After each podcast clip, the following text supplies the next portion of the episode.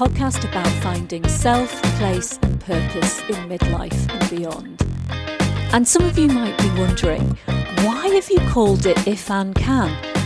And it stems from when I was learning how to podcast and I was with a very young team and it was a standing joke amongst us that oh my goodness, if Anne can.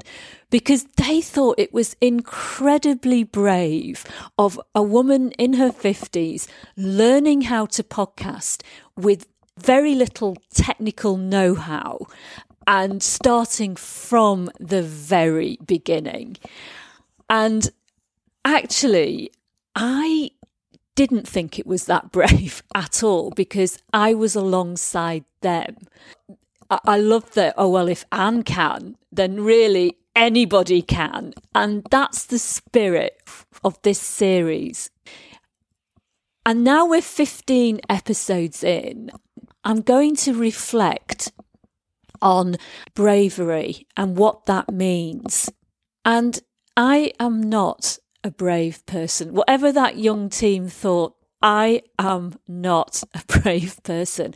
I long to be brave. I want to be that the one that you know people could rely on in a crisis that knows what to do that stands up to bullies that's physically tough and i'm none of those things and that's a great sadness to me but i've also learned that bravery does take many different guises it's not obvious sometimes what bravery actually is. And to help with this reflection, I've selected passages from two previous episodes featuring incredibly brave women. The first is Angela Bentley, who is a certified Wim Hof instructor who channels her passion for the cold to support people with their physical, mental, and emotional health. I met Angela on a freezing cold day in December, and she led me into the Pickmere Lake, an experience that has changed my life. I'm now part of Angela's wonderful Ice Warrior community and have swam in a lake every week this year. Angela works tirelessly to overcome her own anxiety, to become a beacon and guide to those who want to be brave but need a helping hand. Here's what our beloved ice warrior had to say. I've named myself the Ice Warrior because I absolutely, this method has made me feel like a warrior. It feels quite quite a big character to call myself, but it is just because I feel like a warrior. From being an emotional, anxious little soul that wasn't sure about life, is I've come into my own and I've built this warrior. But anybody can do it. Every person that turns up is absolutely petrified of what the hell am I doing getting into this water? I know that I want to do it. Social media is rife with it. If you've not seen it on social media, then I don't know what it's. It's literally all over the place. So it's kind of yeah, lots of people are doing it. Lots of people are cheering about it. It frightens me to death, but I'm going to go and do it. And to come to me and let me help you to do that, I'm going to make sure that you're safe. Make sure you have the knowledge to do that to take you into the water. But each time you do it, I still drive to a lake or a waterfall, going not really sure whether I'm going to get in, not really feeling it. I'm talking myself in and out of it. The chatter's going on in my head, and I'm literally, mm, I'm just going to sit and look at that waterfall today. I'm not going to get in. I all of it, all the time. I always get in, and I just say, just go in for 30 seconds. And if you do 30 seconds, you've done a job. I always stay in for longer. So if if that feeling wasn't there, it wouldn't be it wouldn't be as powerful. So what you're doing when you're going into that water and you're going into, you're facing your fears, facing your fears head on, or you're building courage, whichever way around that you want to look at it.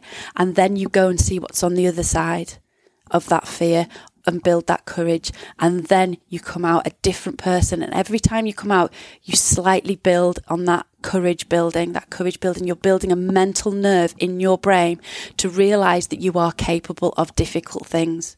So your brain will start to be programmed going, actually, I am capable of difficult things. And this is now taking me into the next level. So it, it's, it's a two prong approach. Yes, I am building a business doing this practice, but this practice is helping me to build that business, whichever business I was building or whichever position I was in a in a corporate world, you know, CEO or whatever, that would help me to then really take myself to the next level and see what I was capable of. That my job is to give you the information and the skills to do the job. I am not there to to support well i am there to support but i'm not there to say that that you can't do then that without me because you need me that is absolutely not what what, what I want to do. I want to empower you to do this yourself, not just step into the cold water yourself, but to do what you want to do in life yourself. You, need to empower yourself. So, yeah, it's lovely to take somebody into the water and hold their hands and take them in. But if I'm not holding their hands, then they're doing it themselves. And that is more important than me helping them. Yeah, it's it's a lovely ego thing. Oh, Angela, I couldn't have done it without you, you know. But you know, the the beautiful thing about this method and what Wim Hof is teaching is to take the ego out of it. Ditch the ego. It's not about the ego. It's about your journey and me giving you the information of what actually is happening to your body when you're doing the breath work and the cold water exposure. And also being there as a resource. So afterwards it's like angela this happened to me in the cold today. What does that mean? Or i want to take my practice to the next level. How can i do that? So i'm i'm a guide rather than a support if that makes sense. And that's really important to me i went up some waterfalls a couple of weeks ago and we were getting closer to the waterfalls and one lady went, Oh, um, I'm not sure uh, really whether to uh, take my coat off or to put another coat on, or um, uh, should I be getting my body a bit cooler to get in the waterfalls, or should I be wrapping up to conserve my heat? And I just went, Don't overthink it, honey. and she just went, Oh, I need you every day. And I was like, Don't overthink stuff. We, we constantly, this is, but this is what our chatter is doing in our brains all the time. It's like, Stop that chatter and let your body tell you if you need a coat or you don't need a coat. It's just calm down and don't overthink stuff. That's where we start getting ourselves into a mess. Bravery, of course, can manifest itself in many ways, and one of my bravest guests was the artist Kate Hughes, who talked fearlessly of her very personal battle with the depression she suffered after she was prescribed the mini pill after the birth of her second child. Here are her reflections, both on her debilitating depression and on her astonishing creative drive. Kate is a true warrior. Yeah, I remember being, well, in Styal, yeah, Styal Mill with my mum and the dog and the boys, and they were running through a field of buttercups. It was beautiful. It was beautiful, beautiful day, a bit like today, total blue sky and I could see it was stunning. I could see that it was it was a gorgeous, gorgeous day, and everyone was having fun, but I just didn't feel it. And it was I just that that realization of why why am I not happy? I didn't I didn't I could, didn't get it. I didn't. I just thought this is. I felt numb. I felt totally numb. So, but I, I ended up going to to the doctor and asking for help, and I felt like such a disappointed. I was so disappointed in myself. I didn't want anyone knowing. I felt like I'd failed. I felt like I don't know. But anyway, I asked. I asked for help, and they gave me vitamin, vitamin B12 injections. I had CBT training, but they also gave me antidepressants, which which I took. I res- yeah, resisted them, but I did take them, and that that lifted the depression, but allowed me to start thinking and overthinking and anxiety kicked in. It's a bit of a bit of a crazy roller coaster, really, and not not the not the nicest, not the nicest of times. Yeah, well, I, I, I was on those for years. I, I, I lose track of time really here, but I had uh, quite a few quite a few years then on, on those and then learning to deal with the anxiety and learning to to manage that and having the things in place to keep that keep that in in touch really but that gave me really the push to. I, I couldn't keep teaching. I couldn't keep teaching at the level I wanted to keep teaching to be perfect because I, cause I couldn't have the time or the mental capacity to be able to do that. So I I actually left teaching and I'd started, brought into a franchise making keepsakes. So at least I was still making and doing the, the artwork in that way. And I did that for a few years. And that, that allowed me to get out of teaching.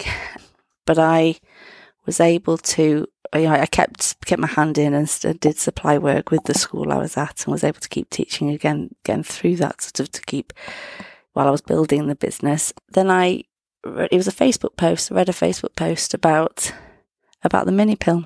I mentioned that at the, at the beginning here that they put me on the mini pill so I could breastfeed Ben. And the side effects of the mini pill that they, that it was a whole massive list of fatigue and depression and brain fog and uh, list, a list of all these things. And it described me, described how I felt. And I, I, was really angry actually. I just thought that that's, you know, why didn't the doctor tell me this? That some daft Facebook post that I'd scroll, happened to scroll across, you know, had, uh, had alerted me to this. So I immediately came off the mini pill and then literally, literally days later, it, it was, it was immediate. I was, I, you know, I could, I was I was there again. I was me again. I had life in me again. I wasn't this numbed being. so so so sad. Initially, I was actually really really really angry, and I found that hard to let go of. Just I felt felt let down by medical, well, the medical profession really, and not particularly the GP because she did what she could in her five minute little slot. But I just just very angry it then it then took me a few things. First one, I'll just slip in there. Silver lining you mentioned before is that that I then got pregnant with Adam. so being on the pill for all that all those years to not get pregnant, causing those problems, and then yes, got pregnant. So I know I have three little three boys. But it was, I think, I think it's the. I, I think from that point, I've been on a journey really of self discovery. You know, I, I, gave myself to education. I gave myself to teaching and all, all, you know, teaching children. I've, I've worked and worked and worked and worked and not stopped. And I, I, I think that's, that's part of me and I still do it really. But I have also, I've started to try and find, you know, I became a mum and, and that was my title. I was a teacher and that was my title. And, and really I've been trying to find me and what, gives me pleasure and gives and and doing things as well that that are good for your mind as well as your body, I suppose. Um, and art. Know, it was one of one of one of our friends who comes swimming with us asked me. I can't remember what the question was, but my answer was that there was a bit of me missing when I'm not creating you know, that I'm you know, a bit of my, bit of my soul. I think that's what I said, a bit of my soul missing. And it wasn't a prepared answer. It was just, that's how I felt. And it was a bit of a light bulb moment of I, I need to be making, I need to be doing, I need to be creating, I need to share that love with, with other people. And if I can pass on those benefits, then, then yeah, I needed to go for it really and, and change, you know, have another change in my, in my life really. And, and and find the path that that I wanted to forge and not not something that I'd fallen into. And you know I happen to be very good at teaching. I am very good at teaching but but I left university and went straight into it. And that that was I suppose that's all part of the journey isn't it?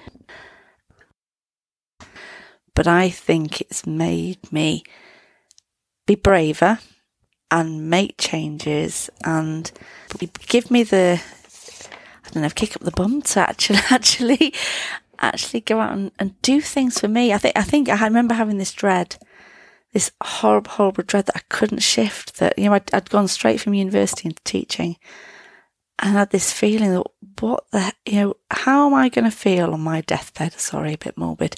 How am I going to feel on my deathbed if all I have done is be a teacher in a secondary school and not tried something, something new, something different, given myself that chance. And it was a big risk. Financially, it was a big, big risk. But I, I couldn't not do it. So I think it's made me braver. I hope Angela and Kate's stories galvanise you to take even a small brave step today. Doesn't matter what it is, it's personal. But even doing the tiniest thing can be the bravest act. I'm going to end this reflection on the many facets of bravery with a piece I wrote last year. It's called Blush Pink Overalls, and you can find it under the blog section on my website, ifannecan.com. Reaching my full adult height of 5 feet 4 inches at the age of 11 was murderous for my backbone. Years of compression and contortion followed as I hunched, desperately attempting to shrink to the size of my classmates. I also acted smaller. Tough situations sent me scuttling to the outskirts, blanched and self conscious, abdicating agency and responsibility to those now much bigger and braver classmates. I must live with the past shame of being too frightened to stand up to a racist thug who was verbally thrashing the clerk at our late night service station, and of being too embarrassed to help the tramp who, ha- who was in the laundrette having soiled himself. Only my future acts can offer any hope of salvation. Nearly five decades later, I've re-evaluated my thinking around the settings on the bravery Richter scale. What makes a person brave? Perhaps only a tiny minority can be the person who, to the blessed relief of others, galvanizes themselves at the first hint of trouble and heroically saves the day. I've learned that the nuances of bravery are deeply personal and not immediately obvious.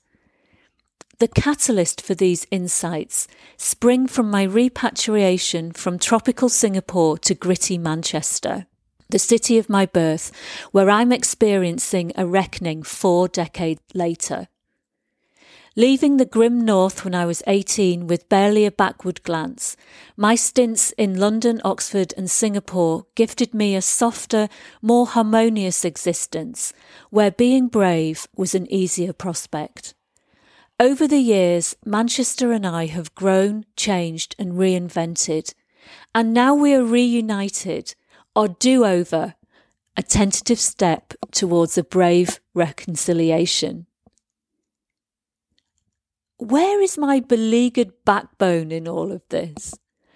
a hard landing, followed by a stint of merciless torture in the form of daily exposure to bad chairs, scant exercise, and bruising cold, brought forth howls of protest. My much heralded brave new beginning is in danger of manifesting as a fretful, carb dulled indolence. Cheeringly, like the Manchester weather, clouds do eventually lift not with a grand flourish, but imperceptibly until one day you realize the sun is finally shining. Action is the facilitator of bravery. We can congratulate ourselves on our forensic decision making, but we often owe success to simple acts like putting on a coat and going outside. Being curious and turning up can change a life. I learnt the meaning of bravery in a scrubby field behind our house. Running past one day, I noticed that a coffee hut had appeared. Obeying the fancy a brew sign, I presented myself, and the young woman who directed operations from her wooden window on our local world urged me to join an outdoor Pilates class. I left that field three hours later and have subsequently been away for the weekend while swimming with one of the women, attended a barrister's book launch under a makeshift awning, and am now ensconced in several WhatsApp friendship groups. But the bravest person in that field by a huge margin was the recent widow whose daughter had anxiously urged her to leave the house and join that class her first solo outing since her husband died. I had capitalized on an opportunity, but she had put her entire heart on the line with astonishing bravery. One surprising revelation about bravery is that if you are older and have the good fortune to have some freedom, you can have great fun doing things that earlier in life would have resulted in your death by mortification. Noting that the redesigned Ancoats former warehouse area of Manchester has been decided or dubbed the 20th coolest place in the world, I resolved to eject myself from my safe suburban nest and book a desk at one of the breathtaking co working spaces with their exposed beams and Crittall windows. As it was packed with creatives, on my first day, I wore a pair of high fashion blush pink overalls. I wasn't 11 years old, subject to the overbearing whims and snipes of others. I was able to pull my shoulders back, recapture my brio, and place my foot on the first step of the bravery stairwell. Threading my way past the hammock and pool table to my desk, I opened the welcome box and crunched my way through a stack of Belgium chocolate honeycomb dips while making an evening reservation for one of the hot list of dining options said to rival any capital city. My backbone purred contentedly in the suitably ergonomic chair, and my brave Manchester do over began. Oh, and the overalls were an enormous hit. Thank you for listening. I'd love to hear your feedback, so please drop me an email at anne at ifannecan.com. Please also follow and rate the podcast, it makes a big difference. Thank you.